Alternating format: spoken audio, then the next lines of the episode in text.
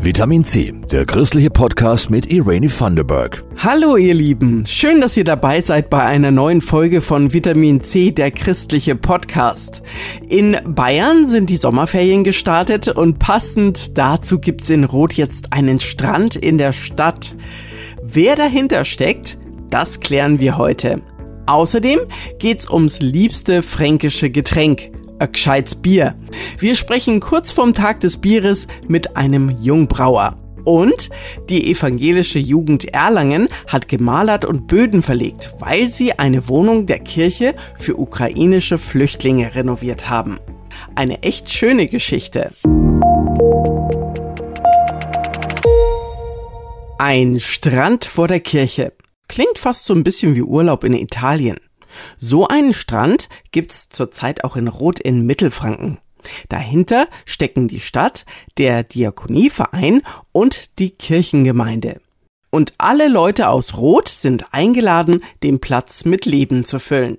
Paul Kraus und Jasmin Kluge berichten aus dem Liegestuhl. Wenn man die Straße entlang fährt, sieht man plötzlich Sandstrand mit Sonnenschirm, mit Liegestühlen, die sehr gut genutzt werden, eine Hütte, aus der Cocktails ausgeschenkt werden, viele Bäume, es sind Blumentröge bepflanzt mit bunten Blumen. Es ist freundlich, es ist angenehm, es ist einfach schön sagt Brigitte Reinhardt. Ihre Sandalen hat sie ausgezogen, die Zehen im weichen Sand. Sie ist Mitglied des Kirchenvorstands der evangelischen Kirchengemeinde und Seniorenbeauftragte für die Stadt. Normalerweise wird der Bereich vor der Kirche als Parkplatz genutzt. Jetzt kann man die Füße eben in den warmen Sand stecken und sich's gut gehen lassen. Oder über den ausgelegten grünen Rollrasen laufen. Stadtpfarrer Joachim Klenk. Interessant ist auch, dass wir jetzt schon merken, dass diese leichte Begrünung und Veränderung auch zur Abkühlung auf dem Platz geführt hat. Und die Idee kann ja sein, dass man das dann an mehreren Orten einer Stadt macht. Andere Städte machen einem das ja vor, wo auch Wasser gespart wird, wo intelligent gebaut wird, bewässert wird, beziehungsweise einfach auch ganz neue Formen von Stadtgestaltung entwickelt werden. Das kann auch ein Impuls sein, so ist dieses Projekt auch gedacht. Nicht nur das Klima, auch die Stimmung auf dem Platz hat sich schon geändert, sagt Klink. Also tatsächlich habe ich mich nach dem Gottesdienst einmal im Talada in den Liegestuhl gesetzt, das Tolle ist, wenn man dort sitzt, trifft man viele Leute, die einfach Hemmschwellen haben, mal in die Kirche zu gehen. Und mit denen gibt's ganz tolle Gespräche. Also wir haben da unsere Freude und unseren Spaß. Das Motto der grünen Insel vor der Kirche, begegnen, entspannen, Kultur. Und gerne auch übers Klima, über Nachhaltigkeit sprechen und vieles mehr. Für mich ist das Besondere, dass dieses Projekt kein fertiges Projekt ist, sondern dass die Leute das selber entwickeln. Die kommen, die setzen sich in die Liegestühle, sie sprechen miteinander, sie treffen sich in kleinen Gruppen, Inzwischen gibt es Diskussionen, Vorführungen, es wird Lesungen geben, kleine Konzerte, alles Mögliche. Und das ist das Tolle an diesem Projekt, dass die Leute einfach was miteinander tun. Und dafür haben sie den Raum. Kirche steht bei uns mitten in der Stadt und äh, besser könnte sie nicht stehen und der Platz ist für die Leute da.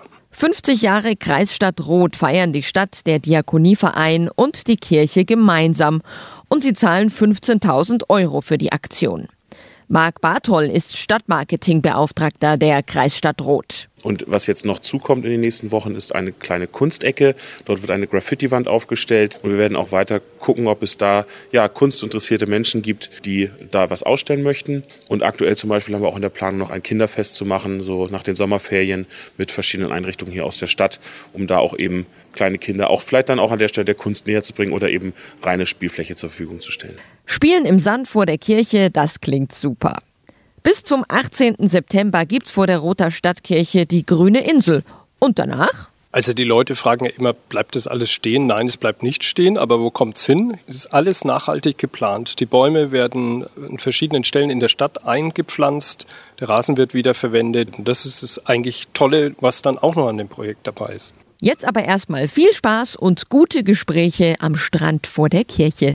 Mehr Infos über die grüne Insel an der Stadtkirche in Roth und das, was dort passiert, haben wir euch in den Show Notes zu dieser Podcast-Folge verlinkt. Hopfen und Malz. Da steckt das ganze Leben drin. Toleranz gegenüber Andersartigen. Ich sag nur Kölsch. Anpassung und Kreativität für den Verkauf das Helle, der Doppelbock im Keller und das Geheimnis der Schöpfung. Ein Gemisch wird quasi schimmelig und schmeckt. Ein preisgekrönter Jungbrauer kennt sich da aus. Julian Dirnhofer. Er hat im Bundesleistungswettbewerb im Brauer- und Melzerhandwerk gewonnen. Am 5. August ist Tag des Bieres und passend dazu berichten jetzt für uns Timo Lechner und Christoph Leferz. Julian Dirnhofer von Schwindbräu in Aschaffenburg-Schweinheim ist mit 23 Jahren der bundesbeste Bierbrauer, besser als alle anderen in den 400 kleinen Brauereien. So die Begeisterung für den Beruf, mich hat schon immer fasziniert, was die Menschen so zusammenbringt an einen Tisch. Und das war dann halt doch meistens auch das Bier. Ja, so habe ich mich dann halt angefangen damit zu beschäftigen, was ist das für ein Lebensmittel. Habe dann auch ein Praktikum gemacht 2017 und da habe ich so meinen ja, ich würde sagen, Traumjob gefunden. Einfach weil Bier verbindet. Bier ist auch Heimat. Ob jung, ob alt. Bier bringt zusammen. Dabei hört doch der Spaß auf bei Dünnbier, Kölsch, Kirschbier. Die Azubis finden beim Wettbewerb, Bier macht tolerant. Also das Aufeinandertreffen bei dem Bundesentscheid und der Abend davor, wo wir eben bei der Brauerei Rittmeier in Hallendorf im Wirtshaus zusammengesessen haben, war schon schön. Es war einer aus der Ulmer Schule in Baden-Württemberg da eine Frau, die in Köln zur Schule gegangen ist. Der andere war aus Dresden und ich dann eben von der Berufsschule in Karlstadt bei Würzburg. Da trifft ja dann schon das Kölsch aufs fränkische Lager. Also anstoßen mit jedem? Na klar. Es hat, hat alles seine Daseinsberechtigung. Hey, wirklich. Also man muss trinken, was einem schmeckt. Julian aus Meinerschaff ist abgeklärt. Täglich rührt er in seinem Zauberkessel und meditiert das Wunder des Reinheitsgebots. Und das ist ja auch irgendwie immer auf wundersame Weise. Das ist gerade so das Thema mit der Gärung dann, was da halt eben passiert ähm, ist ja schon von der Natur her, ist schon was Verrücktes, ne? was dann aus diesem Produkt der Würze eben dann ein fertiges Bier wird. Halt auch wie viel Einfluss da die Natur immer drauf hat. Jedes Jahr aufs Neue, wie es halt mit der Ernte auch ausschaut. Da kann man schon oft drüber staunen. Fast andächtiger Biergenuss und Handwerk. Die modernen Kessel in dem alten Gebäude, hier wird seit 1850 Bier gebraut. Julian hat eben einen frischen Sud eingemeischt, drei weitere Reifen im Kühlraum, die Pumpen und Leitungen müssen immer wieder gereinigt werden, sonst ist vielleicht die ganze Arbeit umsonst. Das Erfolgsgeheimnis ist nicht das super spezielle, immer wieder neu überraschende Bier. Wir haben ja schon so die Rezepte, an die wir uns halten. Brauereiphilosophie halt dann. Ne? Wie der Chef mal die Rezepte entwickelt hat. Ne? So versuchen sie auch immer so gut es geht beizubehalten. Die Kreativität findet eher an anderen Stellen statt wo man dann eben nochmal seinen eigenen Kopf mit einbringen kann. Aber zu Hause, da setzt Julian Dirnhofer seinen Kopf durch. Angefangen habe ich mit den ganz klassischen, so wie ihn jeder kennt, ne? mal Weißbier, mal Pilz. Aber man hat sich dann natürlich auch schon mal an was Verrückteres getraut, ne? was jetzt vielleicht nicht so typisch fränkisch oder typisch deutsche Bierkultur wäre. Da wird auch viel ausprobiert. Ich erinnere mich an einen, äh, einen dunklen Doppelbock, den ich gemacht habe. Und der hat mir selber, also die 50 Liter, die haben nicht lang gehalten. Da wollte ich eigentlich noch Flaschen für aufheben und sie mal ein bisschen einlagern, aber das war so schnell weg. Und, ja, weil er für mich, so hätte ich ihn gern immer wieder.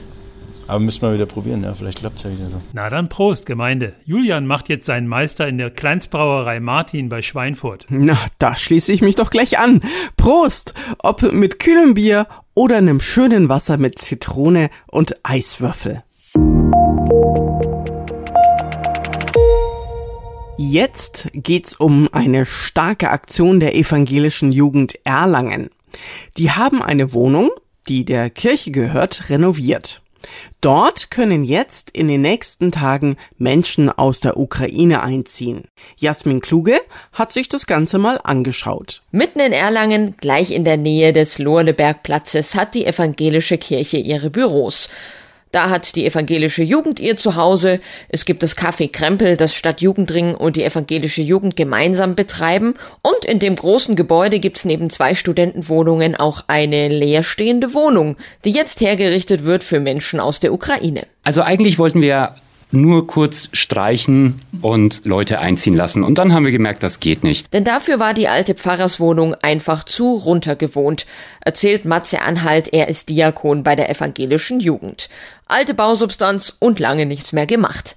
Also wurden seit Mai Spenden gesammelt und insgesamt 65 ehrenamtliche Helferinnen und Helfer haben mit angepackt. Ich war Teil der Spachtel-Crew und wir haben das ganze Bad verspachtelt und ist sehr schön geworden. Ich bin sehr zufrieden mit unserer Arbeit. Ähm, also ich habe auch mitgespachtelt, ich habe Tapete abgekratzt und ich habe mitgestrichen. Ich war hauptsächlich beim Streichen mit dabei.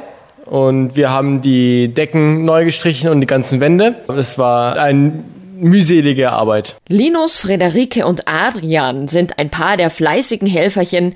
Sie sind zwischen 17 und 21 Jahren alt.